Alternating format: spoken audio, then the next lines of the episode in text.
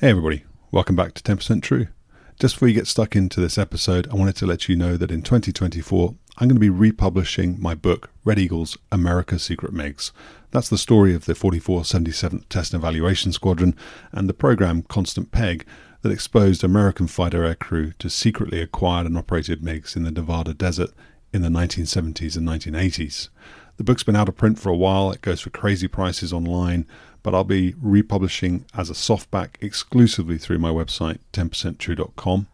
If you're thinking about supporting the channel, you'd like to buy the book for yourself or even as a gift, please do go and place a pre order. I'll put a link in the description. All pre orders are going to be 25% off, and I'll make sure I personally inscribe and sign your copy for you. Anyway, I'll let you get back on with enjoying this episode. Take care. Hey, everybody. Welcome to the 10% True podcast. Quick message from me before you get stuck in. This podcast is free, so there's no advertising. I don't monetize it on YouTube. You don't have to sit through any annoying adverts, and I don't even ask for any money through Patreon. But if you could, in exchange for that, drop me a like, leave a comment, share my content, and if you're listening to the podcast version, maybe leave a review of the channel, that would be hugely appreciated. It will help me to grow my audience, which is really what I'm trying to achieve. Anyway, with that, I'll let you get back to listening. Enjoy.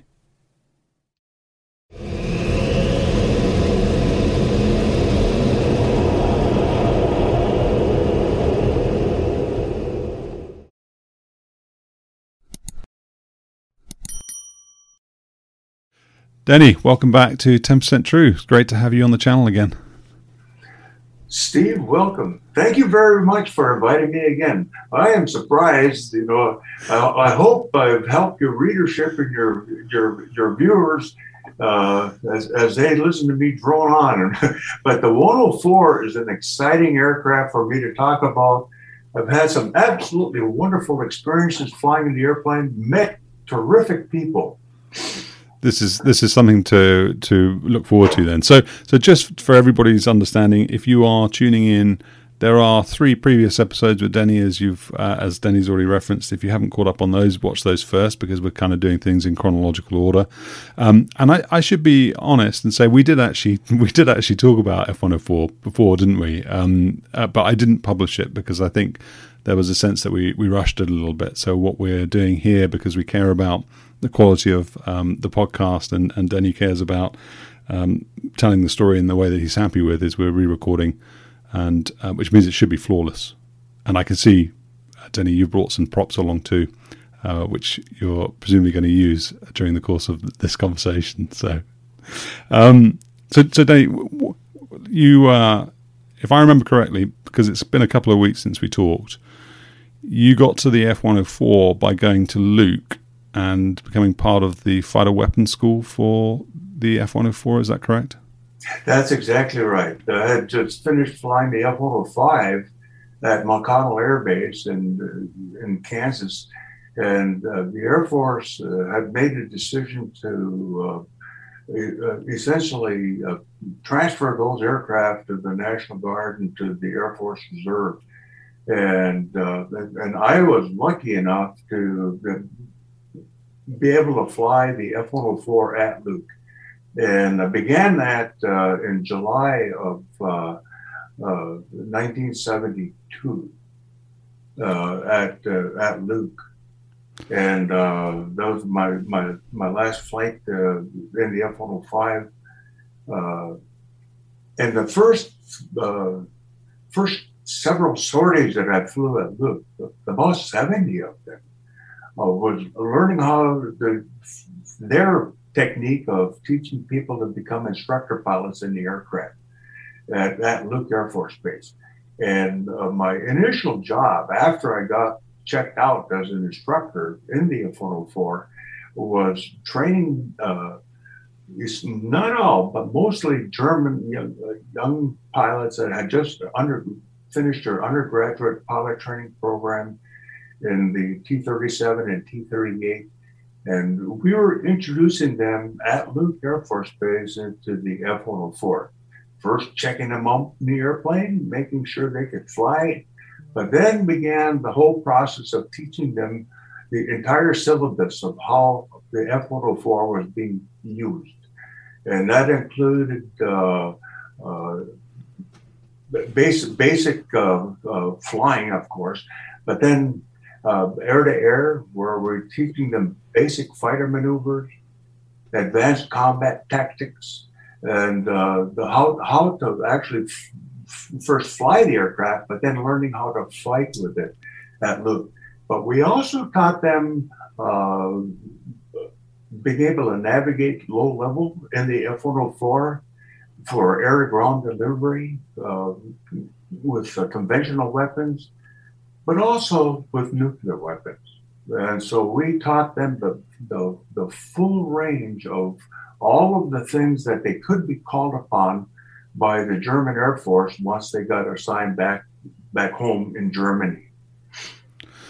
So if we unpack that a little bit, then uh, when we talk about fighter weapons school today, we sort of think of that PhD level um, Nellis based six month program or year long program. I can't remember how long it is, where you know you you end up a real master in, of your trade, and you, you go there having already you know been a four-ship flight lead and and have some experience. Um, so this sort of fighter weapons school was um, a sort of combined learn to fly the airplane, learn to employ the airplane, and then go back to your unit type thing, rather than graduate as a PhD level student in the airplane. Uh, actually, there were two different programs that we're talking about here. Uh, the, the fighter weapons school was a separate unit, and, uh, and, uh, and, we had two courses there. We had a long course that essentially uh, was this PhD level course that you're talking about. But this was for people who were already weapons instructors in their own squadrons back in Germany. And uh, they would be assigned to Luke uh, we had Canadians on board. We had uh, folks from Holland were there, and so. But that was kind of a different unit. This the first part that I was involved in was was basically teaching second lieutenants uh, that were uh, essentially first flying the aircraft. That was their first assignment out of pilot training, and I did that for about a year and a half. And and, and then got sep- got picked to go through the fighter weapons school course itself, and then they chose me to lead it, and so I I wound up leading this uh, uh, group of folk, uh, but and that came. Uh, oh, probably uh, halfway through my tour at at Luke Air Force Base, and it, it, was interesting. The aircraft, all the aircraft were uh, uh, painted with U.S. markings, but they were actually owned by the German government. Okay. And uh, and my salary uh, was paid for by the Germans uh, to the U.S. It was kind of an interesting arrangement. What what was the airplane like then? From a so, so if you you're if we deal with the first part first. So you're a German uh, pilot who's just graduated from flying the T-38. What was the transition like from the T-38 to the to the F-104 for those for those students of yours then? I don't think I did. I didn't see any trouble at all with those people. The T-38 was a wonderful aircraft to be able to teach people how to fly a Century Series aircraft. Uh, the T-38 accelerated very fast and ground. Uh, it handled well. It rolled very. The, the, the rolling rate on T-38 is uh, is phenomenal. If you don't watch yourself and you put that stick full to the left or to the right, you're going to bang your head on a cockpit. It's just, uh, I mean, it just, it'll really, you know, uh, very responsive. F-104, uh, you, there were some aspects of that because the high T-tail here uh, that uh, you can get yourself in some trouble if you don't uh, pay attention to what you're doing. And but the people had, you know, in terms of being able to take off and land the aircraft, I don't remember any problem with any of the students that were coming out of the UPT to be able to step into that machine and fly it. Were those problems then, uh, in terms of the high T-tail, were they similar to the ones that you had talked about? I think you talked about with the Voodoo. Um, uh, um, airflow blanking, blanking or something similar to that. Uh, what, what was the issue then with the high T-tail for the F-104? It's a, a, it's true for any aircraft with a high tail like that. And if you get the angle of attack up high enough, you're going to get a downwash on the tail, and it'll push the nose way up. They call that a pitch up. And so there were vanes that were added to the sides of the fuselage. I'll grab my S model. There were vanes that were added to the sides of the fuselage in here on either side that would measure the angle of attack that the aircraft had, but at the same or the rate of movement. There goes my canopy. and so, in any event, uh, uh, there were mechanical devices that were added to the machine to help alleviate that issue and warn you that you're about to get into uh, an area that the aircraft is going to do things on its own. And, uh, uh and that was uh, something that I specifically taught, especially to all my students, but more in a fire weapons school because they're more often more apt to get into some of these higher higher maneuvering areas with lower speed that uh, put you in uh, into an area of, of, of a problem. Uh, the F-101 had the same problem.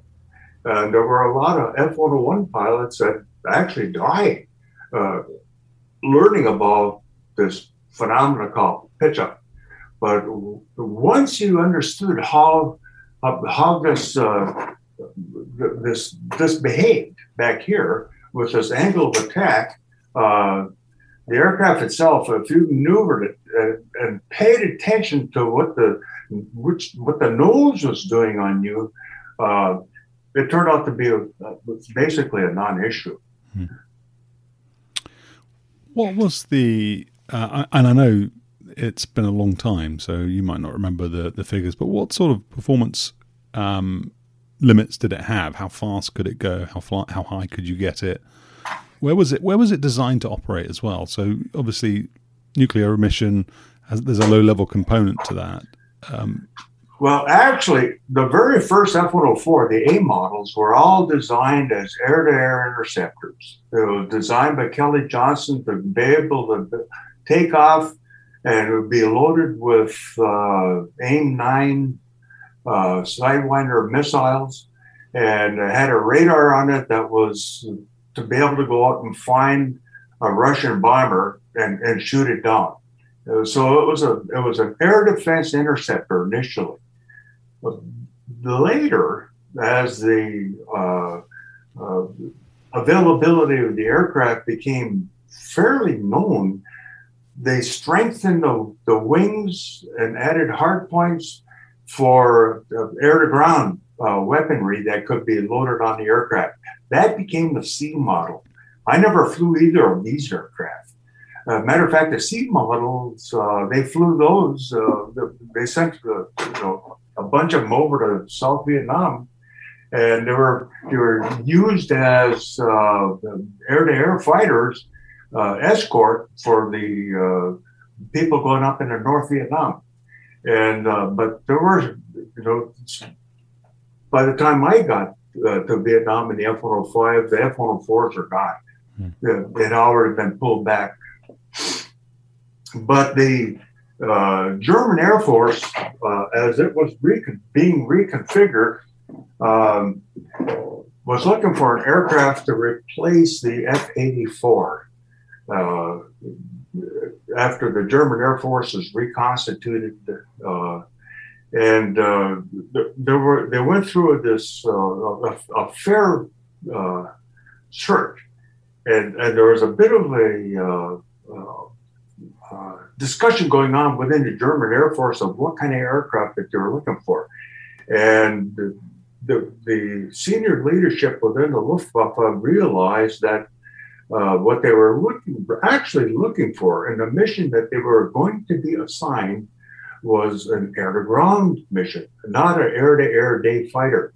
And it turns out the F 104 is absolutely perfectly suited to be an aircraft that would be could be loaded with a nuclear weapon that could fly very fast at very long range at low level uh, for this uh, uh, nuclear strike delivery capability that they're looking for. And that's where the F-104G model came in.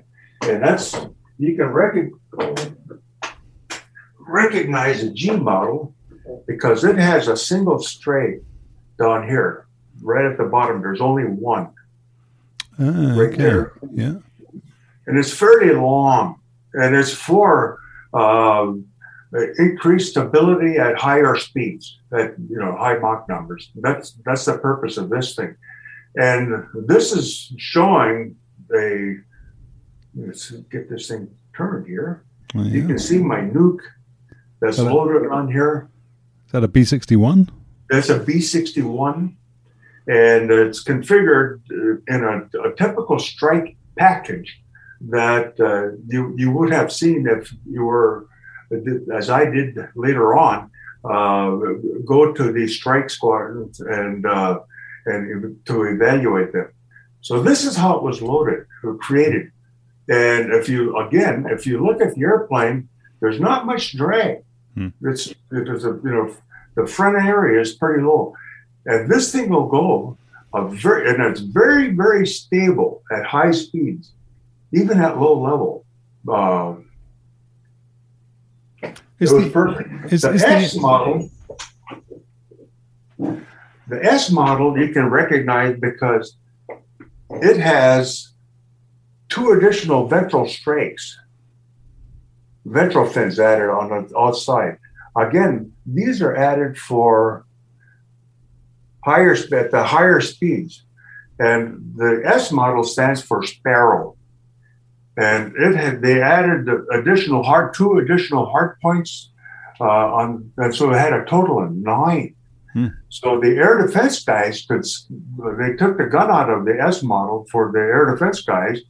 Uh, the the air to ground guys or the nuke guys retained the gun, and uh, the, the uh, aircraft uh, could be carry two Sparrow missiles plus uh, either four or six, depending upon what pylons that they decided to load those on with uh, sidewinders. So, as an air defense, and they, they kept that in in the inventory at, in Italy for you know for quite some time. With the Italians, uh, we'll get back to flying the airplane in a minute, but but you you've mentioned the S, S model, so let's talk about it. But were the Italians the only operators to use the S model? Oh no, the, the Turks had them as well. Okay.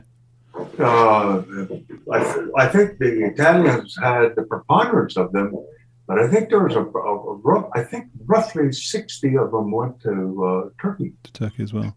How, how, how good was it? And one of the things that I, I immediately think of is uh, detection range for a radar or power output for a radar is is proportional to the size of the the the diameter of the uh, radar antenna um, you've very uh, amply demonstrated there that it's a pencil thin design. So, how far could that radar see out to support a Sparrow missile in flight? I mean, were you getting the same sort of um, engagement ranges from an F 104S as you would do something else carrying a, a Sparrow? um, any any other fighter design. I mean, I'm thinking I was thinking F-16, the ADF versions, the F-15, the F-18, but that's slightly unfair because they had more advanced radars. But in terms of detection ranges, um, was, there uh, a similar capability between those those airplanes? Actually, they wound up with a different radar. Uh, the, the, G model radar uh, or the G model uh, was not designed to fire a Sparrow. Uh, you, you could only fire uh, sidewinders with a G model. And the radar sweep and the G model, if, if, you look at the radar scope itself, you've got the ground scope, the, the, the sweep was like this. In the S model, you could hit a switch and they had a better radar and it was designed for uh, actually for the Sparrow itself. So you could fire a radar uh, missile as compared to only uh, a heat seeker. And the on on your bronze scope, instead of having the sweep going like this, with the S model, you could switch it so it would go back and forth uh, with what we call a B scan, which we had in Air Defense Command. The, the, the people in the F 106 and the F 102 the, the sweep was like that. And the beauty part of that is if you're getting in close, on a, this type of a sweep and down here, you're gonna you're gonna be down where there's a lot of clutter, uh, and, and, it is very difficult to tell the the uh, what direction the blip is. On a B scope, as you get down in range, and here's the center. When you get down over here, you you you could tell he's right over there. It's it's a, you get a, a, a lot clearer picture so, so was it uh, a, an effective solution in the F104S? Could could you because you know so you've got with the Sparrow the Sparrow you have to continue illuminating the target with the um, radar from the aeroplane because the Sparrow is going to home in on the radar reflections from that transmission. You've got two missiles, presumably not massive range in terms of being able to to target something. Um, was it an effective solution uh, as as a sort of carrier of the Sparrow? Then was, was, it was it good for its time? Was it good by other standards? Was it impressive or not? Well, I actually, to be fair, I I never actually flew uh, with the air to air guys, and, and, that was a different squadron at at Rimini. That was two three squadron, and I was flying in one hundred oh two uh, uh, Stormo, which was the or Gruppo, uh, which is the the air to ground guys. This this was this is a squadron I flew in. Okay. and and uh, with the uh, S model, and but to answer your question directly, I think that uh, 104 uh, for the defense role that was well suited for that. It could carry a, it could it had pretty decent range. Uh, the S model, uh, the range was around I, I think almost uh, 800 miles. Oh. You know, so I mean, it's where, where was all the fuel carried?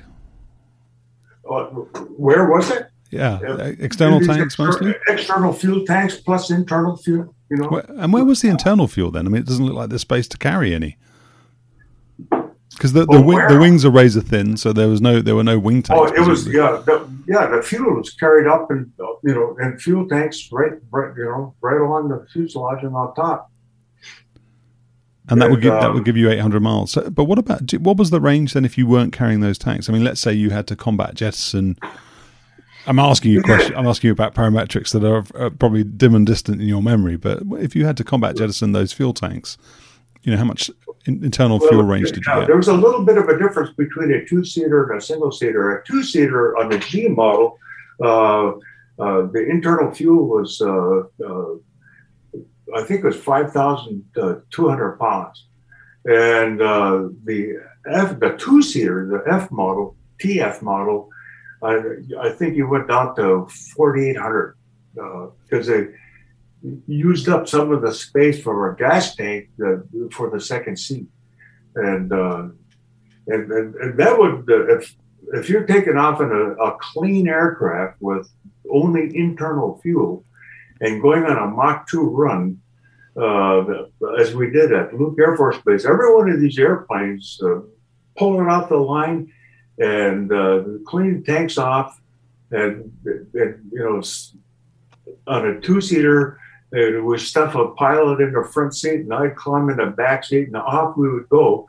It'd be a fairly short mission. You take off and climb up at a fairly steep angle, uh, run out, get up to 35,000 feet, put the, shove the throttle up, go in an afterburner, and it'll run a Mach 2. And uh, when I got, and, and the fuel controller in the J79 engine on this machine was rather interesting because once you you get to Mach 2, you can actually push it past Mach 2 to about 2.2. And eventually you're going to get this what's called a slow light, which because the temperature uh, uh, is uh, leading edge temperature, the canopy pressures, and so on. Uh, they're the designer is saying slow this thing down.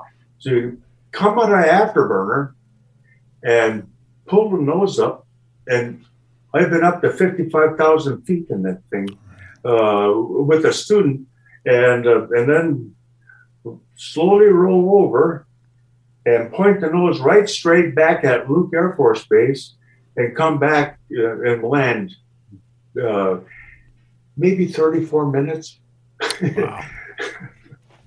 How how do you how do you do that then in terms of the navigation? Did you have like a a direction finder? Were you using TACAN or something like that? Because at Mach Two, I don't know. I'm not going to try and do the maths in public.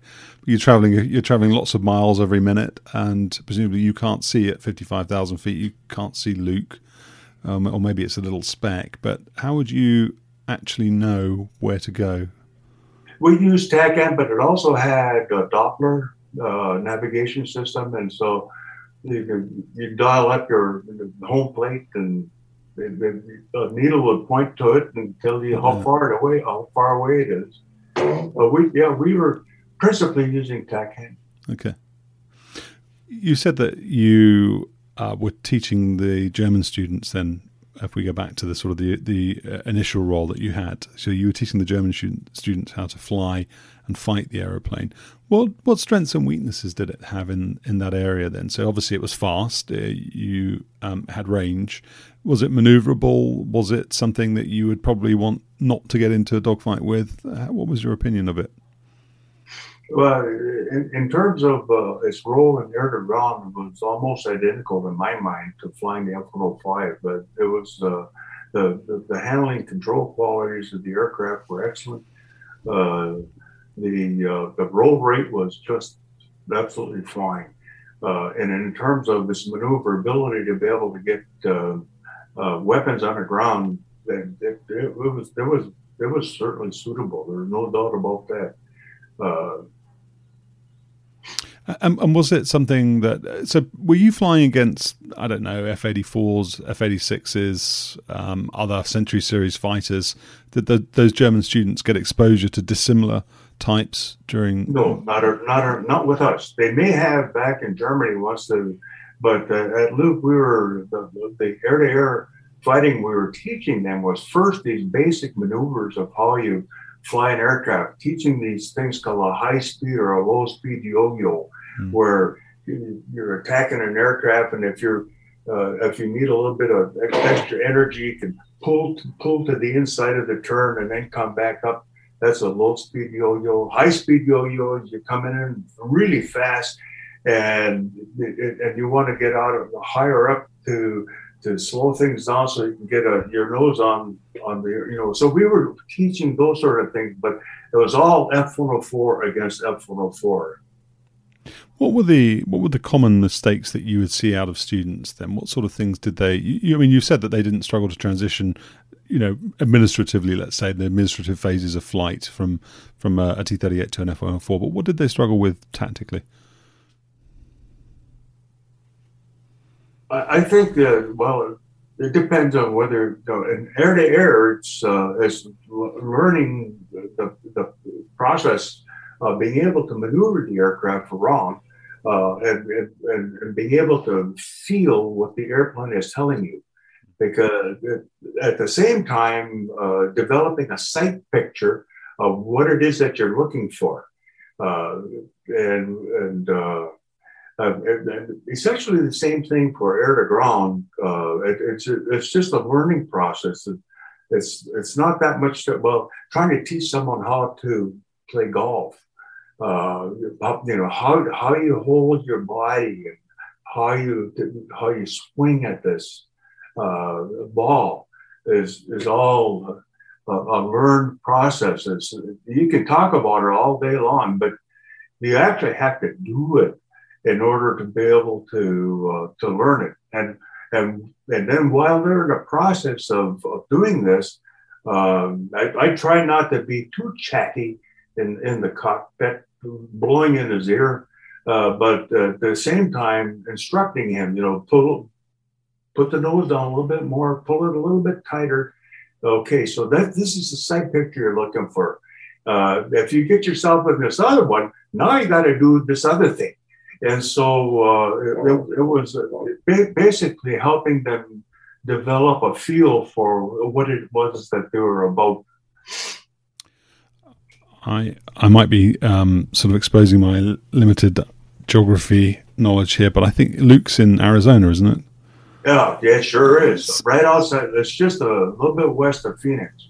So, so from a obviously from a German Air Force point of view, Um, European weather notoriously bad. You you you would have known that, and uh, of course they, they they would have had to sort of live with that.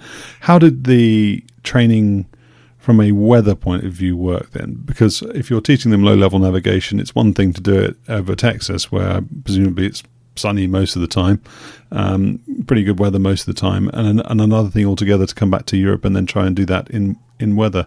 What did you do to prepare them for that, or was there a separate uh, program that they would then go through when they got back to Germany to um, expose them to, to that particular hazard? Yes, it was.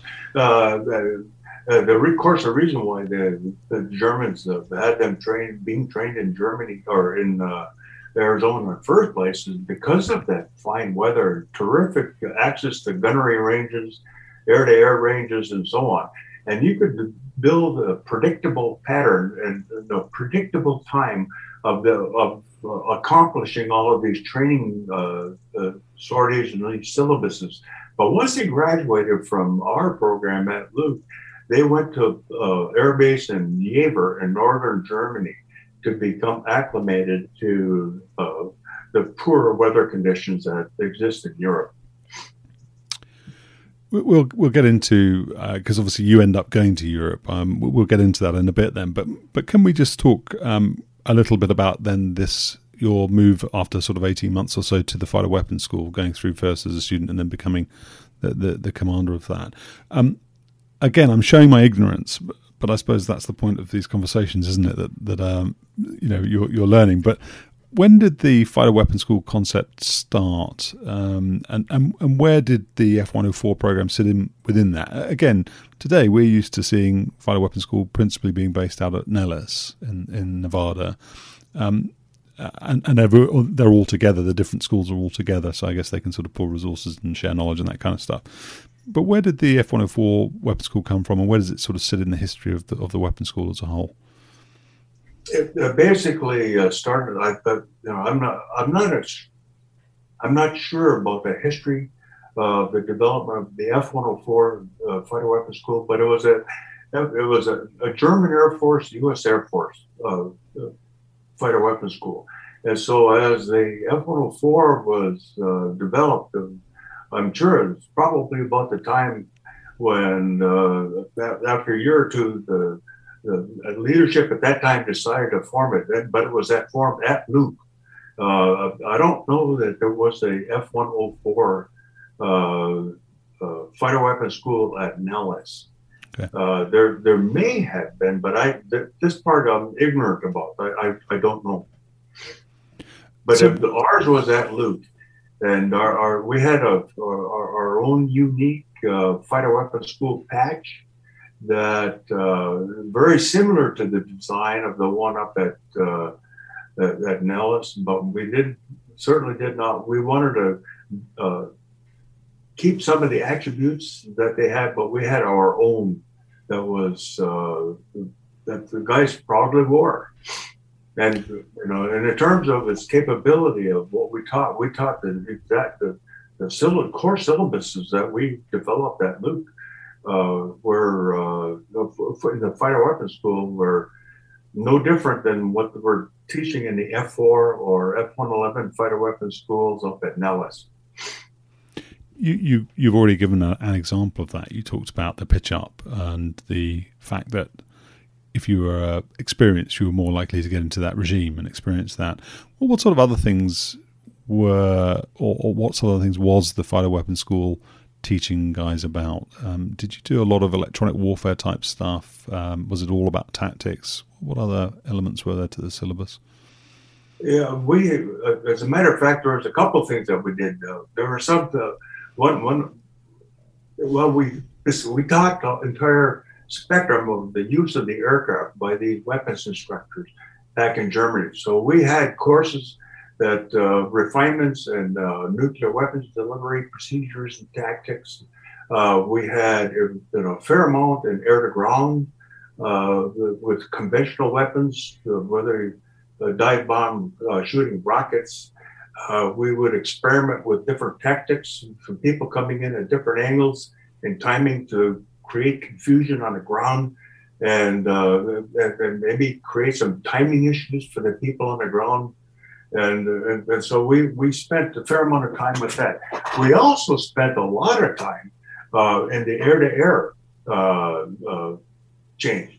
Because as you know, the F 104 has a very high wing loaded aircraft. And it's, it's, it's really not a dogfighter at all. But that doesn't mean you can't fight with it. And, and, and uh, what we learned how to do is to create tactics where instead of attacking an, air, an aircraft coming in, trying to come in at the tail end, we were teaching tactics where we would come down like this, high, and strafing our target, and then busting right on through. And if the aircraft uh, turned and saw us, we could just run out. Hmm. This I could get this airplane from cruise at 19,000 feet the V max on a deck over 800 knots in 19 seconds. I mean, it would it would move, and uh, and and and uh, you know, so if they came down, we're gone. We're going to outrun anything they got loaded on that airplane. There's just no way they're going to hit us. And uh, and so we were teaching these tactics. And if the aircraft continued its turn, we are already really fast. We had a lot of energy on the aircraft come back up into the fight. And, uh, and we taught with uh, a particular maneuver called a butterfly. And uh, it, it, was a, uh, a, a maneuver that uh, took advantage of the tactics uh, that you could develop with the F 102, F 104. A lot of our flights were instead of flying wing where you're, you're like this, we were flying abreast and, uh, and, and, self-supporting each other as well as being able to uh, uh, take advantage of the of the speed and power of the F-104. So, if you're coming downhill on them, the obvious question then is what sort of performance did the radar have uh, against ground clutter? How far out could you pick up a fighter-sized target that was lower than you? You mean for the for air to air or uh, yeah, for air to air. So if, if you've got if you're going to bounce a couple of you know a couple of fighters over oh, here, you're going to well, come in from up high. Yeah, we we we weren't working uh, radar missiles. We were uh, the, uh, at that time we were basically would be loaded with sidewinders. But but you uh, weren't you weren't using your onboard radar to find these guys. You were using GCI or no, just visual. yeah, we're yeah. Huh? You, was, initially you could you, you could sweep and, and see them, uh, but again in the, in the fighter weapons school we had G models, and so we had this this A scan scope, and uh, and, and uh, if they were out far enough you could see them, uh, but we eventually got to the point where we're pretty much looking for them visually. So, am I right in thinking then, or, or inferring then, that that that radar was principally a, a ground mapping radar, or or a, a, you know, so that's that's the utility of the radar. It's for navigating when you are low to the ground, rather than really using it to find um, bad guys in the air. Yeah, exactly right. It was it, was really designed for uh, uh, uh, searching the ground, looking for you know radar your your uh, navigation path. So, so did you on, on the air to air side of things? Then did you have visiting units from across the US who would come and give you exposure to different, you know, different platforms? You've said that you're not a dogfighter; you're going to do these slashing attacks, so you you don't want to get into a turning fight. So, um, you know, did you try to get into a turning fight to show them you know the futility to, of, of trying to do that, or were your again were, were all your flights against other F one hundred fours? Well, as it turns out, that uh, uh, I had a friend of mine, Earl Henderson, that was uh, the commander of the aggressor squadron up at Nellis when I was leading the F 104 fighter weapons school. And I called up Earl one day and I said, Hey, Earl, are you interested in coming down to fight us? And he jumped at the chance, came down, and so yeah, he came down with his uh, T-38s, and, uh, and, and we did uh, we did fly against them. Uh, they were shocked to find out the first air-to-air engagements Uh, we took a lot of pictures of T-38s coming right straight down, looking at the cockpit and right through the pipe. And, and they, were, they were used to turning around, trying to look backwards and, and seeing somebody come up their tailpipe. That wasn't where we were. so how, how did you how did you orchestrate that then? So if you you're not using your onboard radar, you're not sort of building a picture from 20, 30 miles out. Um, are you are you using GCI to position you and talk your eyes onto these guys? What was the? No, we didn't use GCI at all. It was, uh, yeah, we did we we did try to uh, figure out where they were by taking a peek at the radar, but uh, once but we were really aiming at, uh, and we would use that to be able to position ourselves in, in, in uh, altitude wise and, diagonal, whatever the geometry wanted to be able to uh, to engage the battle. But we were working with our eyes and uh, with the uh, you know what the what the what the of course this attack we're we're going after them with a gun. Hmm. And uh, a wonderful uh, uh, Vulcan cannon in there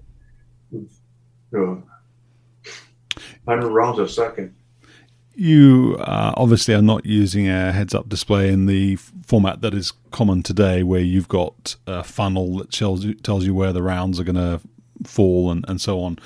So you had a lead computing optical sight, something not yeah, not a million it, miles away from what they were flying in Mustangs in, in World War II. Yeah, right? it, it, it, did have a lead computing uh, gun sight in it, and uh, uh, the work. Well, one of the things I taught specifically in this uh, F104 is that we're going back to this word called pitch up. And I, I knew we're dealing with people that are uh, weapons instructors in their own fire squadrons. And so their, their task at home was to be able to help Uh, uh, uh, teach their pilots, their line pilots, you know, how, how to use the airplane. Some of the guys were, were, kind of nervous. Uh, of, of getting an airplane really slow. And so one of the tech, techniques that I used, and I taught my own you know, fighter pilots to, to, to use this, was to put the student in a position, the weapons instructor, they're in the front seat, I'm in the back seat, and get the airplane going and then point it straight up and, uh, and, and to let it run out of airspeed and and and, they, and then tell them to lock the stick. Don't touch the throttle. Keep your feet off the rudders, and just let the airplane go up, and watch the airspeed come right down to zero. And I tell them you're going to hear a lot of heavy breathing from your students when they do this.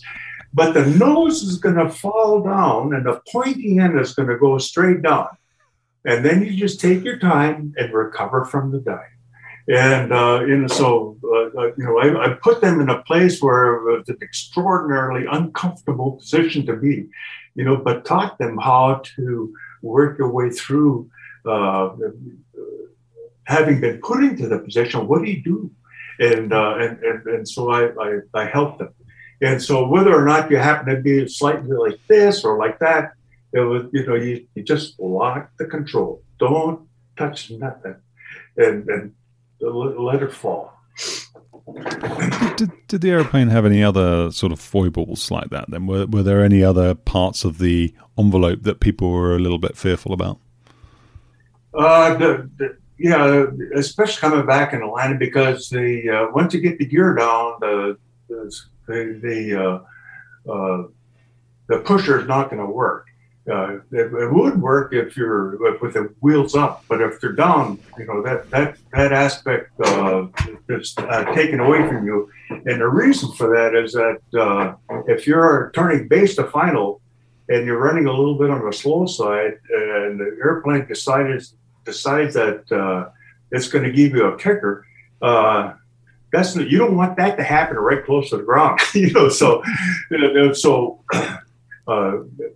many of the pilots would uh, fly the airplane probably a little bit too fast uh, around the base to final curve and, and wound up, wind up fast, uh, aiming, getting towards a runway and, and, and, and that can become a problem for you if you develop that habit pattern on a consistent basis. If you run into really fall weather and a wet runway and windy, uh, you, you, probably don't want to have a whole lot of extra energy in the aircraft as you're in that area. You know, so but uh, some of these things, when the people, when the pilots, you know, that are flying with that were doing this, I might mention it to them just once because you know they've they've, they've got to feel comfortable with the aircraft, mm. and uh, and so I just kind of let it go with that. What is what are the challenges of running of landing on a, a, a gosh, get my words out? What are the challenges of landing on a wet runway uh, in, in something like an f-104 Then why is that particularly tricky? Oh, it's a stop getting the thing stopped. You know, if you, I mean, we uh, on a normal day, if, uh, if you're down at normal fuel, uh, you, you're going to be touching down probably around 160 knots. You know, flying final at uh, you know 180, 175 knots, and uh, if you get uh, the higher winds, you, you wind up having to you know bank the aircraft down. You're, you're going to want you're going to you're going to need you're going to be closer to a stall speed if, uh, if depending upon how much you uh, you've got in there. So your landing techniques uh, could change. If, you know, some some people, if they've got a strong wind coming from the side, would let the airplane cock slightly into the wind, and then just before touchdown, they will kick the nose straight onto you know, and then just drop a wing just before touchdown. And uh, you know, so there were a, lot of techniques like that that uh, that we had learned that we, we tried to pass on to our students. Hmm. Again, must must have been tricky to do wet wet runway landings in um, Texas. Well, there wasn't many. There, there, there were some times where we had some pretty heavy rain in Phoenix. Uh, but it, it, wasn't very often. a, a, more common part was to have a bet on uh, what day, uh, what time of day you could fry an egg on an F-104. Oh, really? Is that true? Well, yeah. I always thought that was apocryphal. I, I always thought these sort of stories of, of frying an egg on an F-104 wing were, were sort of apocryphal, but that's true. Matter of fact, the hot the hot weather uh, that presented its own issues. Uh, uh, flew several sorties carrying a dart uh, for to allow people to actually shoot at the dart, and uh, if the temperature got uh, too hot, we, would shut off flying. Because you were basically run out of runway and uh, to, take off. It just you know, and so so they shut her down. Uh, roll over the departure end barrier with the wheels on the ground, carrying a dart.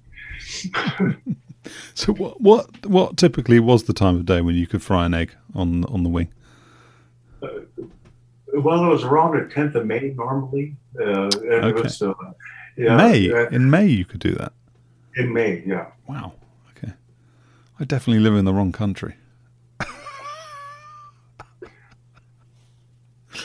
so, what about the? Um, I mean, we're sort of touching a little bit on, you know, your experience of the German pilots, and I know every air force wants to say it's got the best pilots and the best training. So this is not a question about that. Um, but obviously, the Germans had struggles with the F one hundred four early on. What were your impressions? And I've heard that attributed to you know mismanagement of the aeroplane or not really understanding it or poor techniques. And and and, and again this isn't about naming and shaming and it's not about who's best but what were your what was your understanding of how their experience had been to date when you started working with them? And, and what do you think um, on reflection was was sort of going on there?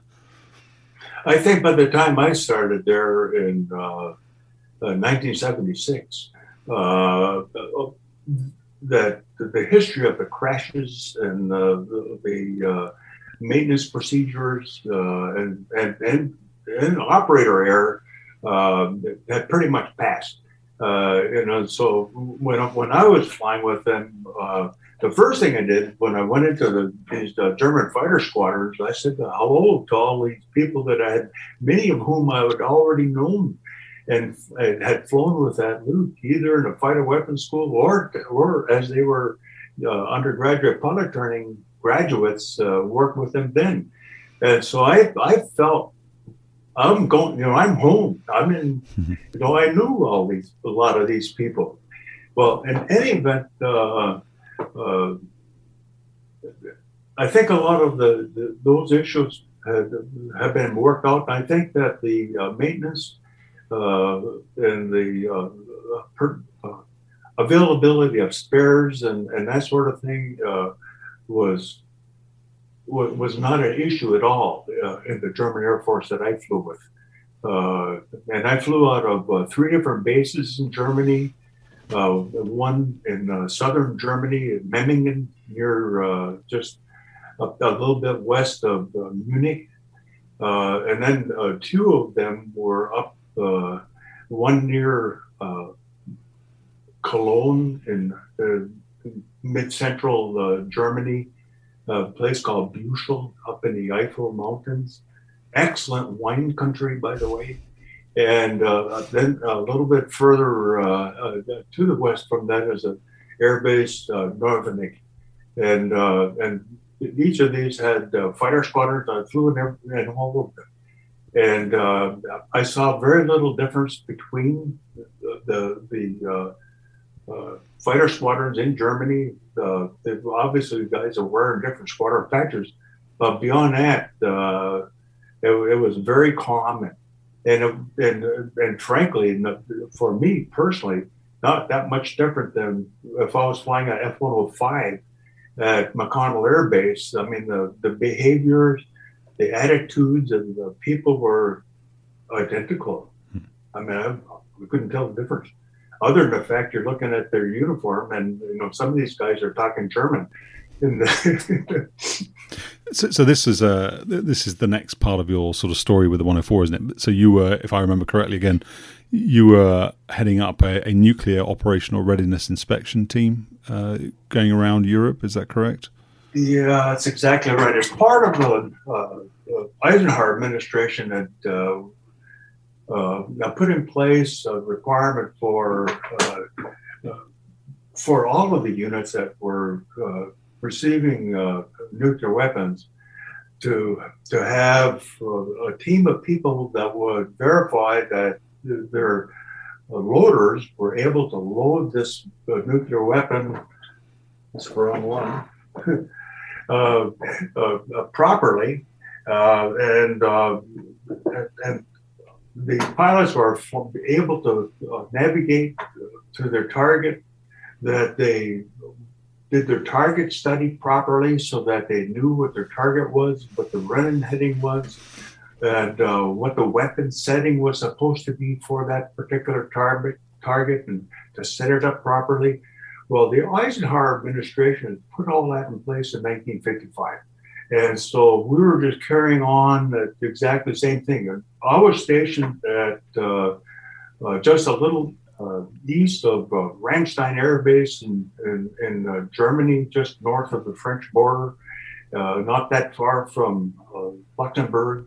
And um, at, at, a, our facility was at a place called Kapaun Barracks, and it was just outside the city of Kaiserslautern in Germany.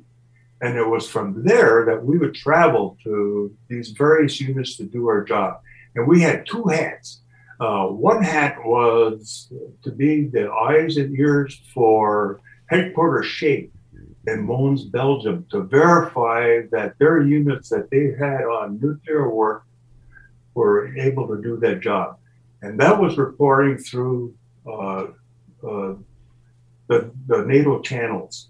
And, and when we were writing those reports, we were, we were writing in the King's English. we also had a hat on, so I get I still get confused. You know, I was stationed I was stationed in Canada, and and, and so they know, is defense of the or asked, you know.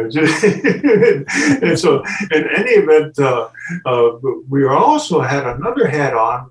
We were the eyes and ears for headquarters uh, in Ramstein.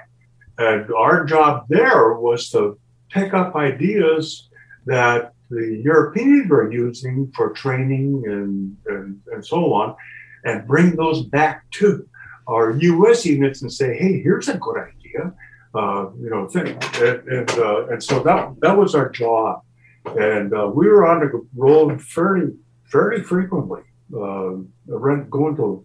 Uh, we, there were, uh, we had a, a, base in Holland at a, place called Volkel over in eastern Holland, and a place in Belgium at air base not far from uh, the German border called Kleine Brogel. And, uh, and then uh, the three in Germany that I mentioned, and two in Italy. Uh, one, uh, the 154 Squadron at uh, right outside, not that far from um, Milan, Italy. They were flying F-104Gs. And then the F-104S was at Rimini over on the Adriatic coast, about halfway down from Ravenna. And uh, it was uh, a terrific uh, tourist town, by the way. Uh, great beaches. and, and so uh, we did a fair amount of travel. Now, the, the behaviors of the squadrons, uh, it really did not matter very much what country you're in. I, you know, the the uh, obviously the people are different, and uh, the, but the, the structure was ver- very much uh, the same, uh, regardless of what country you're in or what unit in what country, that same country. Uh, they're basically, you know, it's a fighter squadron with a bunch of fighter pilots hanging around and and, uh, and and so that's that was that was my experience. Can we can we go back then to you mentioned it right at the beginning, but it's relevant to this then just the nuclear role of the aeroplane, and you've got a you've showed us your your model with the B sixty one, the the nuclear uh, bomb on the bottom of it. Um, what what was the typical profile then of a nuclear strike in an F one hundred four? Were you going to be uh, going on a one way mission? Were you going to be going out and dropping something and coming back? What what were you when you were evaluating these guys? What did the mission profile look like for a 104 nuclear strike? It depended upon the target itself. Uh, and, uh, uh, I'm, I wasn't privy to. I, you know, I, I, I, I, actually didn't pay much attention to the actual target that these guys were sitting on. Uh, our duty to uh, go into the fighter squadron uh, we go into the alert facility, and um, uh, I'd ask the uh, pilot for his combat folder, and uh, and then I would ask him to describe to me uh, what the weather is at his target. I would ask him to describe to me what his IP, his initial point is, what the heading is from that IP into the target. How, how far is it? How much time and what kind of a maneuver were you planning on uh, uh, delivering this weapon? And what I was doing is com- looking at the pilot to find out if he actually paid attention to what was in, in, in, his profile. And, uh, and, and almost always, uh, they knew exactly what was going on. Then I would go up to the aircraft and make sure that this, and of course, I got a, a, a guard right with me because he ain't going to let me out there by my own self and uh, and make sure that the weapon is set up the way it's supposed to be, and that the aircraft is cocked, it's ready to go, and uh, and, and, and, that was our job. Uh, that was laid down by the Eisenhower administration to to verify that these guys were doing.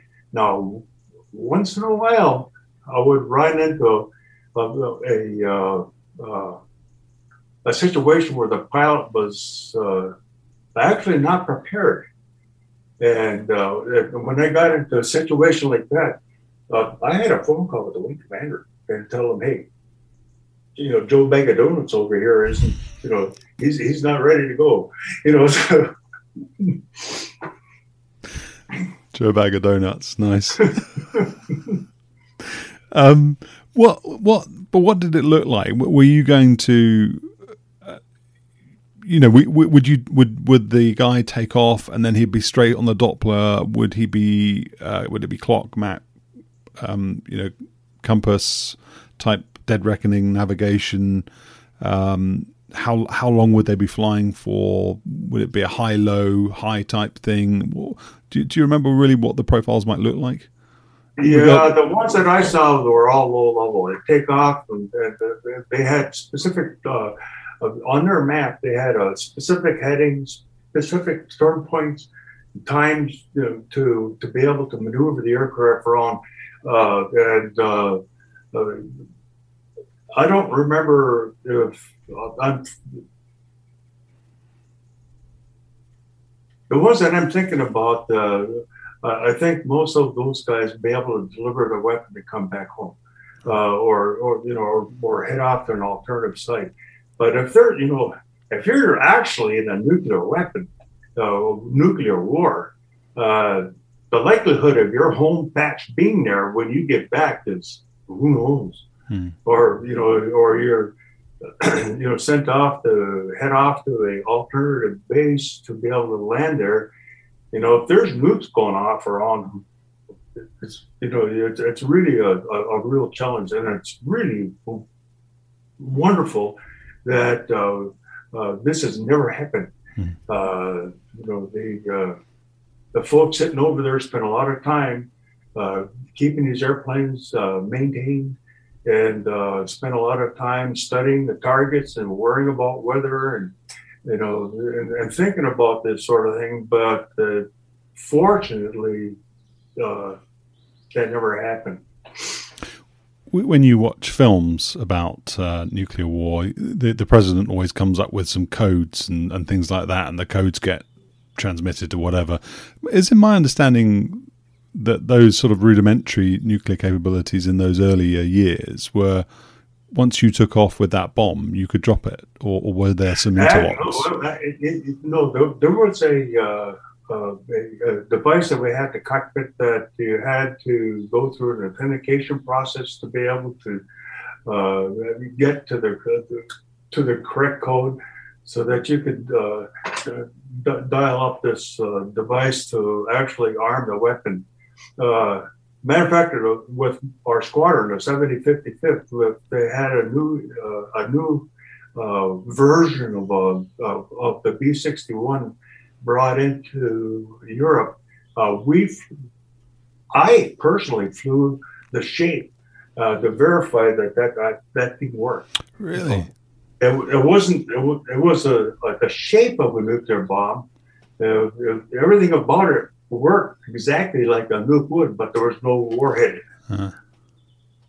And so, and so, how but we had to we had to verify that that thing actually worked, and we certified that. How did it work then in terms of line of sight? I mean, you're if you're low level nowadays, you've got satellites you can transmit uh, messages to, and therefore they can sort of you know you've got line of sight pretty much anywhere. Um, but how did line of sight work, and and how I mean, how did you administer? You've got all these separate aeroplanes flying their own routes against their own targets with their own weapons. Was there how did how did the, it all get transmitted? How did anyone know who was talking to who, and and and, and when they were supposed to be tuning in to get their code or whatever? Well, that yeah, that was uh, they had deconfliction. Con- uh, you know, it's, it's, not only the Air Force, but uh, there's other other other folks that were loaded uh, as well uh, with uh, with nuclear weapons, and there were there were deconfliction uh, conferences that took place with uh, specific targets being assigned to specific units, uh, and you know but would um, because you could be on the radio all day long, authorizing hundreds of tactical nuclear weapons to be released. Um, was there no way of? I mean, would, would, your code be the same as someone else's code? So everybody in this squadron has the same code, and, and they've all only got to listen to one message, rather than no, there was all it was all different. Wow. if I remember right, there was there, there, everybody had a there, you had your own unique. Right. So what what were the, the challenges of that mission then? Uh, I'm assuming low level navigation in weather. Uh, I know and I know that you know they lost F104s flying into the ground in those sorts of conditions. Um, how difficult was it, and what you know what were the challenges? Yeah, it's exactly that. You know, to keep yourself from hitting the ground. Um, one of the jobs that we did as a uh, F-104 instructor pilot, chasing these guys, I, we had in Europe we had uh, uh, depending upon your experience, uh, a different amount of weather that you are permitted to fly in. Uh, and, and uh, a junior officer uh, that's just beginning would not to be able, not allowed to fly at in certain weather conditions. when I got there as a instructor pilot and, and uh, as well as a weapons evaluator, I had what was called a black card. And in other words, I could take off at any weather. Hmm. It was a, my personal decision. And, uh, you know, and so I had my own, you know, uh, I basically used uh, the, the same limit that I would have if I were uh, flying a T 39, which I was co located within Europe. I flew I flew all over Europe in a T-39 as a as a pilot, and uh, you know, so I, I I I if it was a 101, 100 feet overcast and one mile visibility, or right at that, I'd go. And uh, the squadron commanders always put uh, the ju- most junior officer uh, as you know to fly with at that and that's much lower than he was permitted to fly with on his own, and much poorer weather than he was allowed to fly with on his own. And we'd take off, he'd take off, and I'd be right on his wing, and and and and, and uh, fly low level, and he's looking at the radar, the radar returning his map, and he's guiding himself maybe in the clouds at 500 feet, you know, and he's running around about 480, 500 knots. Uh, and, and, I'm flying with him, looking at my own radar and paying attention to where he is so I don't hit him. And, uh, and to be able to uh, check on how well he's doing on his navigation, where he's on course, making his turns on time and all that stuff. That was my job hmm. was to, to, verify that that man was able to fly that route in poor weather. And uh, so we go all the way around over it and get up to the gunnery range, and, and he pull the nose up and drop his uh, dummy, his uh, practice bomb off, and the, range tower would uh, call out the hit. You know where you know his his range score, and I jot that down and I drop down and I, and I note the time that the, the bomb went off, and uh, and so this is all part of the grading criteria. Turn around, come back, and land, and in very very poor weather, hmm. and, uh, and uh, I don't think I ever failed anybody on their navigation ability. Not not there. I did at, at uh, McConnell, but that's a different story. in F-105. Yeah, but so anyway, that's uh, uh, being able to navigate low level, high speed, in and around cloud, not only clouds but mountains. Hmm. Uh, you know that that is a that is a that is the challenge. You know, of course, dropping a nuke bomb. Well, there's a challenge let's can we deal with those one at, one at a time then? So, in terms of the challenge uh, of navigating in low level weather, you, have already said that you use the radar to help you know sort of you find your way. You've got a uh, a Doppler system that with an arrow presumably on the ADI that points in the direction of where you've got to go. What, what do you see on that radar scope then? Uh, I, I suppose most people who have not done it before, including myself, imagine that you get a nice clean picture out of the radar, which shows you where the end of a river is, or and you, so if you wanted to sort of f- flow down that river and, and sort of fly between valleys or whatever you could do, or in, in a valley between hills you could do. What does it actually look like then when you're using the radar to navigate at low level? Is there a lot of interpretation required? Is it very obvious? No, it wasn't. In many cases, it wasn't very obvious at all. You had to. That was a learned technique, uh, being able to learn how to read the radar and uh, to realize uh, what, what it is that you're looking at, and um, and it's it's it's almost like uh, learning a whole other language on its own right. because the, the the radar display is uh, is is not look it's not like well now they have uh, really great radars where you get a terrific return, but in those you know good definition and all that stuff. That wasn't the case in this particular radar in those your, Uh, you know, we're talking stuff 40 years ago. It's just. Mm. did, did, uh, did at any point, uh, I'm not trying to be flippant, but did at any point while you were doing these things, did you reflect on the fact, you know, you're doing well to still be alive? I mean, that's that sounds because you're you're not trusting the the very inexperienced guy to not crash you into a hill, but you kind of are trusting the very inexperienced guy to not crash you into a hill, while you're double checking his calculations by looking at your own radar, radar and staying visual with him.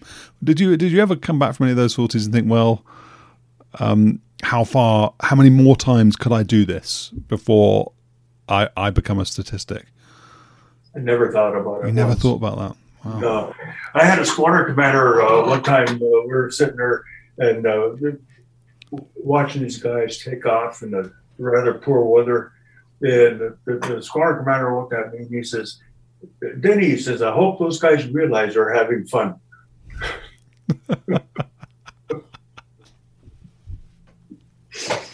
so what about the what about the nuclear delivery profile then? Why was that challenging? What did it look like first of all, and, and, and why was it challenging? Secondly, well, there was depended upon the target. Uh, uh, you had basically two types of deliveries. Uh, one was a radar laydown, which is just uh, fly right straight over the target. You set up your your uh, weapons control panel, and, and uh, when you got to the point where um, uh, the the machine's ready to release them, the weapon you, you, hit the pickle button, and and the and the and the bomb would release but you just fly right straight over the target and disappear over the other side. Uh, the other was a, a, a, a, LADD, which is you pull it up, and the computer would decide uh, after you you know when when to drop the bomb, and the bomb would come off. Which I've done this with uh, with the shapes, the actual weight of the weapon, and, and, and there's no doubt in your mind that that thing is gone. it's I mean it'll it'll, it'll give you a good punch and uh, and and then you you do your breakaway maneuver. That's you know for that particular target to a very specific heading uh, and throttle position. Bang, and get to get your tail onto the target uh, as as the uh, weapon uh, goes off, and so that it, it you know it, it comes at your rear. Were you during that um, pull up then, or pitch up, or whatever you call it, pull up. Um, are you following needles on the artificial horizon the same way as you would an ILS, so that you're you've got the right G loading, you've got the right uh, pitch rate, uh, those sorts of things? Or were you just no, pulling think, up to a pitch attitude and then? Yeah, exactly right, and the heading. Yeah. Okay. You know, the, the, yeah, I don't remember any, you know, crosshairs or anything like that. It was just strictly uh, uh, on a specific heading and uh, a specific uh, climb attitude. Were you? Was it realistic then with this uh, shape? I mean, can you do you remember how far it would fly to the target after you'd released it, and, and was it realistic that you would actually escape the shockwave or the blast wave of the of, of the bomb when it went off? Well, if the calculations uh, we saw were, were accurate, uh, yeah, it, it, was it was realistic. Matter of fact, I know that uh, people were using uh, this toss maneuver uh, in North North Vietnam uh, to toss know, a bomb Yeah. into a SAM site. Yeah, Ben Ben was going to tell me about that in my in my second interview with him. He was he he called that out as something he wanted to talk about. So, um, okay. So from a, a, a flying point of view, then uh, a little bit different to the things that you had done up until that point. Um, was it was it a satisfying type of flying to do? Was it something you were happy to be doing, or did you want to get back to sort of less evaluation, more sort of operational type stuff? I enjoyed it very, very much uh, for not only the flying, which was uh, which was great, being able to fly uh, in, in Europe uh, with the with our allies over there was probably one of the highlights of my career, and uh, uh, I met some marvelous people there. Uh, matter of fact, uh, some of them I are still in touch with uh, to this day, longtime friends. It turns out that one of my very first F-104 students at Luke uh, it turned out to be uh, a fellow that was half Finnish and half Austrian. And so uh, he, he actually uh, lived in Helsinki for some time of and uh, there was a point in his life as he was growing, the parents were trying to, you know, they're sitting there trying to figure out because his mother was Finnish, and, and they're- they're trying to figure out, you know, well, is this good? Is this fellow going to be Austrian? Is he going to be a Finn, or is he going to be a German? And uh, and it turned out he, you know, he became a German national and, and so on, but uh, yeah, so it was experiences like that that were just absolutely delightful. As an aviator, then you, you so you flew those four Century Series fighters, and I think I asked you which is your favorite. I think you you you, you said the 104 and the 105 you were you were fond of. Um, I mean, if you could only go back and fly one of them, which one would it be? Of all the four, of all, well, all the airplanes you've ever flown, 238, 237, 239, whatever. Which which one would you go back and fly? Well, I think the only one that can possibly actually fly is a uh, F-104. I don't know that there are any. Uh, I know you, the F-105 will never be in the air again. No, but but hypothetically, forget Yeah, forget I- the constraints of reality. What if as just if you were to go to bed and, and dream I, I, I, don't, I guess I'd say the 104. You know, 104. because it, was, it was the last one. There, there's times that I dream, and this is the most the silliest thing you'll ever hear. But there are times I, I wake up dreaming that you know uh, I think I can go fly this thing again. There's no way. Is there no way? Really? Don't, don't you think it would come back to you? That that's this this old tired old fighter pilot going to be able to get out there and do this. That's for 25 year old kids, not, not you. That, but that's actually, I mean, that is a a very good sort of point to to ponder, which is, I, I, I mean, I, I think I asked one of my previous guests this, um, who had, you know, sort of been out of the flying business for some time. The first thing is then, does it feel like a dream to you? Do, I mean, you've got your your flight helmet there, your HG thirty six, and and you've got your models on sticks, and you know when you uh, when we did the F one hundred five interview, you had your F one hundred five, and you were wearing your your hundred missions t shirt, and um, so so so you have all these things around you, um, and I know you gave away all of your dash ones and things to to a local museum, which is very generous. But does it feel like it happened to somebody else? I mean, do you still feel a connection to? Do you do you feel a connection to the young man who flew combat in Vietnam? Do you think that's me, or do you think, oh, that was someone else? That's an interesting, you know, that's, that's an interesting point of view. Uh, every day, in many ways, it does seem like a dream, you know, but it, it's kind of like a river. Uh, you can go up to that same river every day, and there's water flowing through. You stick your finger in there, in the river, and you pull your finger out, and you put your finger back in. You didn't stick it in the same river. but you stuck it in that first time, it's down there. Yeah. It's gone, and it can never come back. And uh, and and so you know, what just the process of living life is is, is kind of like that. Uh, I can't repeat yesterday. That even I remember it, got very strong feelings about you know, things that I've done fairly recently, but that's all gone. Hmm. There is, though, I mean, there are programs where not particularly relevant to you. For example, PALs, you know, the prisoners of wars who, who, war who came back, Vietnam never really got a fini flight, and I know at Vance they fly, you know, the T-38s, and guys are invited to come and, and sandbag and do their fini flight in T-38. That's pretty cool. Do you seriously think though that if you were put into the backseat of an F-104, and there are F-104s flying. You, you, you know, you're right. There's a, there's a, a, small team I think in the US that does it at least, and, and maybe others, but eh, that you wouldn't quite quickly get get it back. What is it? What is it that a 25 year old's got that you, in your let's say sort of 70s stroke 80s, have not got? Well, for starters, I'm half deaf.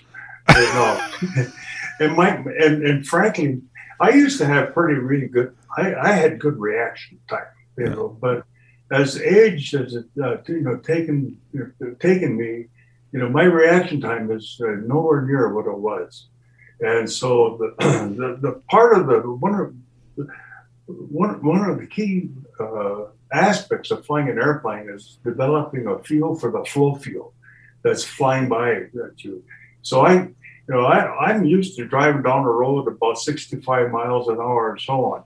But to do that at uh, 200 miles an hour, that's a different story because the, the, the feel of the wheel and, uh, and, and the, the, touch on the uh, uh, tires on the pavement and all that stuff is radically different at really high speeds compared to just driving around. And I think the same is true for me. I, I flew a, I owned a Mooney for 35 years. And, you know, so I, I know I could I can get back into that machine and and and, and fly it. Hmm. But its final approach speed is about 80 as compared to 180. And yeah. so do you think do you think the uh, this is such a silly conversation but you're humoring me and you've not you've not looked at your watch so I'm going to keep I'm going to keep going. But do you think that the muscle memory would come back? The so okay reactions fair enough. Eyesight maybe not as good as it used to be. Hearing's not as good. Um, you know you're probably not going to work that well under g. Um, you know it's going to be more laborious. But but do you think that the muscle memory and the systems knowledge and flick, flipping switches and knowing where to look at what times you know i you know ops checks um, fuel checks all that kind of stuff do you think that will come back quickly I think it would, but it would take some fair amount of training and, and time uh, just to be able to re, you know, re get my mind uh, uh, back back into the game again. Hmm. Uh, I, I think you can, you know, you, you can retain, uh, make it come back, but um, it, it, it, it, wouldn't be just sitting down and being able to do it right off the bat. I mean, I don't, I don't see that ever happening. It's, but in many ways, uh, some of this stuff is kind of like learning how to ride a bike. You know, mm. once you know how to ride a bike, you can get on a bike and go. And, uh, and, and many ways, I think that this is probably true with uh, you know flying airplanes. You, have mentioned the the Mooney. Uh, we've obviously skipped ahead to the present day, and we haven't talked about how you ended your, your Air Force career. But when when did you leave, and, and what did you do when you got out? Uh, the Air Force. Yeah. Oh, I retired uh, in San Antonio. I was actually working for a medical uh, me- medical officer, uh, uh Major General, uh, a guy named Fred Fred Doppel, and uh, we had. oh, this is part of the Human Systems Division. It's gone, and Brooks Air Force Base. It's gone and the the units that, that, we had underneath us at that time was the Aero Med Lab here at Wright Pat, the uh, occupational safety and health lab that dealt with uh, uh, cleaning up the facilities for the Air Force was there. I ran the Air Force Human Resources Lab, which was uh, had a couple couple of jobs developing advanced simulators, as well as uh, doing studies on people and matching people that uh, for the various jobs that are in the Air Force. We broke out what the job requirements were and then measured attributes of people to match the requirements of that job. So we got the right person in the right job. Uh, and, uh, and, so that was part of the human resources lab, but also the AeroMed lab. I mean, the uh, School of Aerospace Medicine was there. And, uh, and, and, so I, based on the experiences that I had there, uh, we, we moved from San Antonio back up into this house that I'm in right now. We actually bought, uh, uh, the bank bought, uh, when uh, I came from Europe here to Wright Patterson back in, in 1979. And we're still in our original home. Well, in any event, based on what I did in San, in San Antonio, I was asked to join a company and eventually become the director of engineering of a small company working in this area called pollution prevention. And uh, and this is uh, a, a, kind of a, a aspect of, of, pollution prevention that uh, most people don't realize. If you go at the factory uh, for the any kind of a maintenance facility in the Air Force or Army or Navy, um, they do a lot of maintenance. So, so you buy an airplane, you buy it once, but you got to maintain that thing all the time. And so uh, every once in a while, you send it off to the to a, a depot and they tear it apart and they make all the modifications they have to make to it. They'll maybe strip the paint off and repaint it, take all the grease off and it. That kind of stuff is what we were looking for uh, to be able to help uh, allow the Air Force to continue operating, but still abide by the, the new laws that were just coming out, signed by President Bush 41, uh, and uh, looking at uh, the uses of cadmium, hexavalent chromium, which is a cancer agent, lead, and many other substances. And so we went through the Air Force very diligently looking at all of our maintenance processes and figured out where and how much of this stuff we were using, and then looking for alternatives to replace it. And, uh, and, and, the very last one that wound up working was actually uh, in the electric, electronic field. and that was because of the, uh, uh, the laws that were put in place in Europe forbidding the use of uh, tin, lead, copper uh, solder uh, in household electronics, televisions, refrigerators, and so on.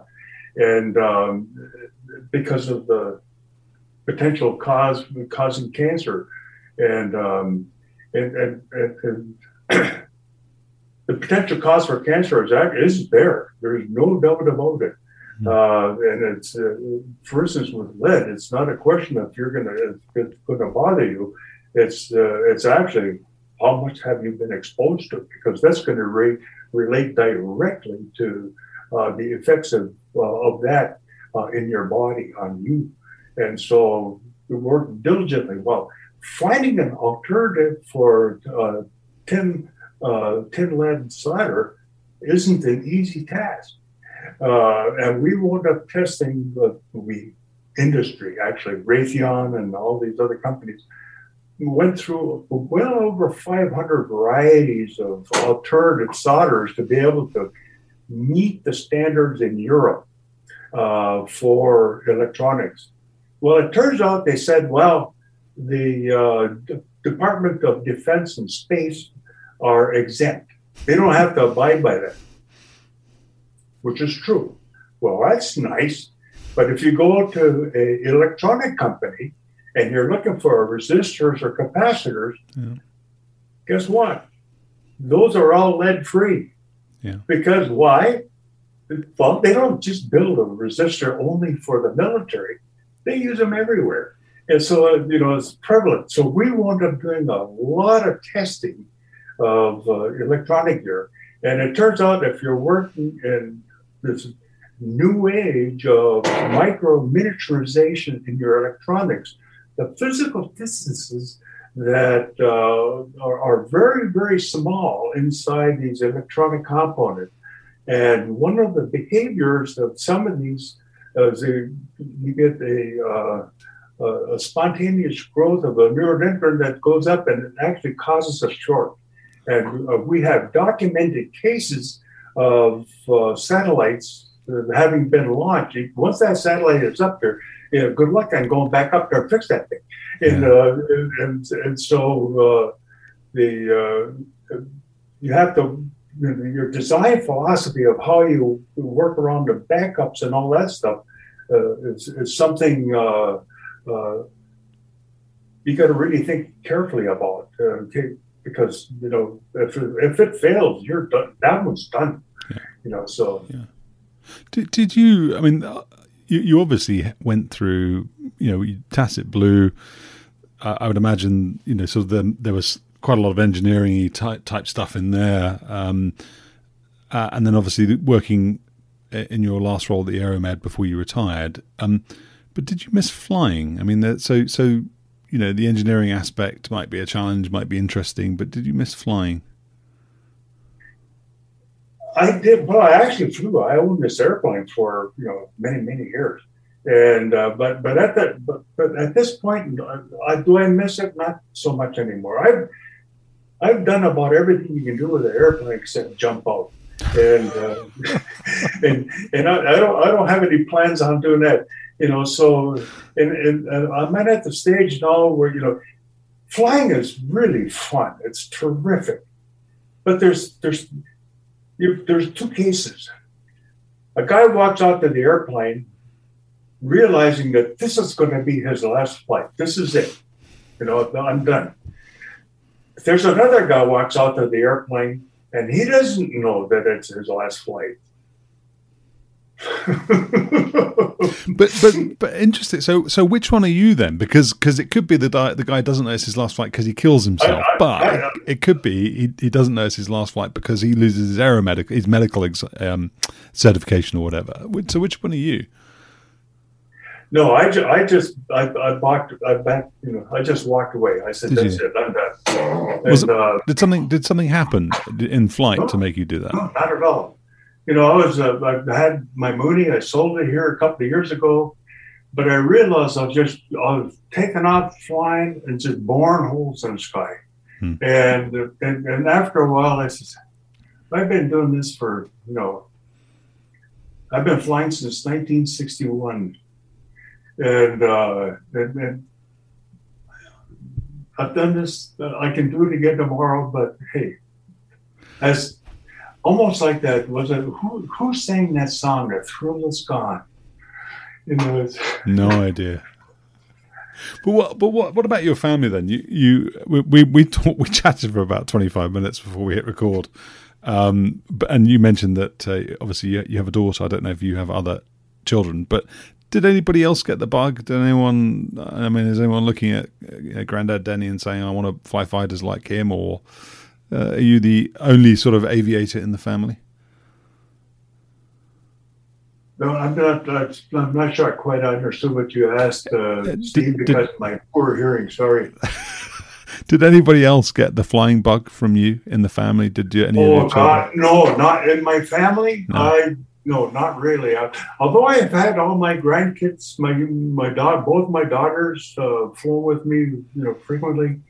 Uh, you know, but uh, flying, uh, unless you're being paid to do it, it, it gets pretty expensive.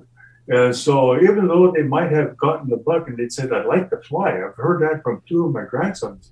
They'd like to fly. Once they uh, put pen to pencil, you know, pencil to paper, and they realize that this is expensive and they can't really can't afford it. Hmm. And, and, and, so that's an issue.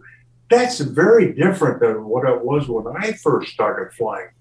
Uh, the, the you know, I, I, could afford it. Work at a gas station, and, uh, and, and I, you know, you, you you could do this. Hmm. Not so much anymore. Hmm. One, one, and one last question, then, uh, Denny, and then um, and I'll let, let you go. Um, is there any was there any particular flight you took uh, or any particular event um, that really endures? Um, any any moment in your flying career that you you you still think about whether it was for the because it was a good experience or a bad experience. But is there only one one flight that if you could repeat again tomorrow, you would do? As a matter of fact, there is. Uh, that, there's actually a couple. There's more than one, but this particular one is uh, really comes to mind. And I saw this behavior happen very frequently, and that was uh, flying low level out of Phoenix, Arizona, and go get these kids up into the uh, flying over the Grand Canyon, and they're flying a low level, zipping along, and all of a sudden the ground disappears out from underneath them as they go over this canyon. And invariably they climb. Really? Yeah.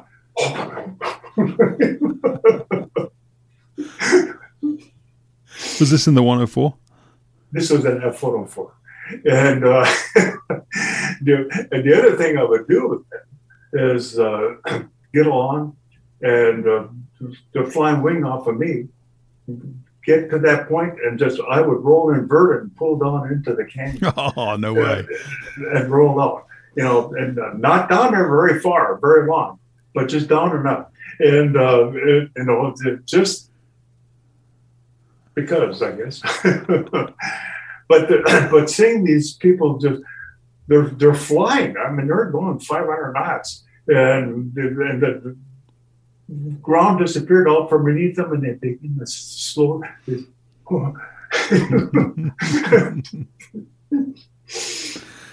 Denny, it's been um, a real privilege talking to you. Four four interviews, uh, many hours of your time, um, and thank you for sharing all your experiences with us. And uh, if I can get out to, you know, the museum at Wright Pat is the best museum in the world, as far as I'm concerned. I, I've, I've spent two days there. It wasn't enough. I could do it 10, 10, 10 times more um, and still probably not take in everything that it has to offer. So if I can get out to Wright Pat, I'll come and say hello to you because it would be lovely to meet you in person. But I think from everybody who's listened, um, and particularly the Tacit Blue interview, that you know really um, has has had a fantastic response. So from everybody who's been listening to you, uh, thanks for your time and uh, and your generosity.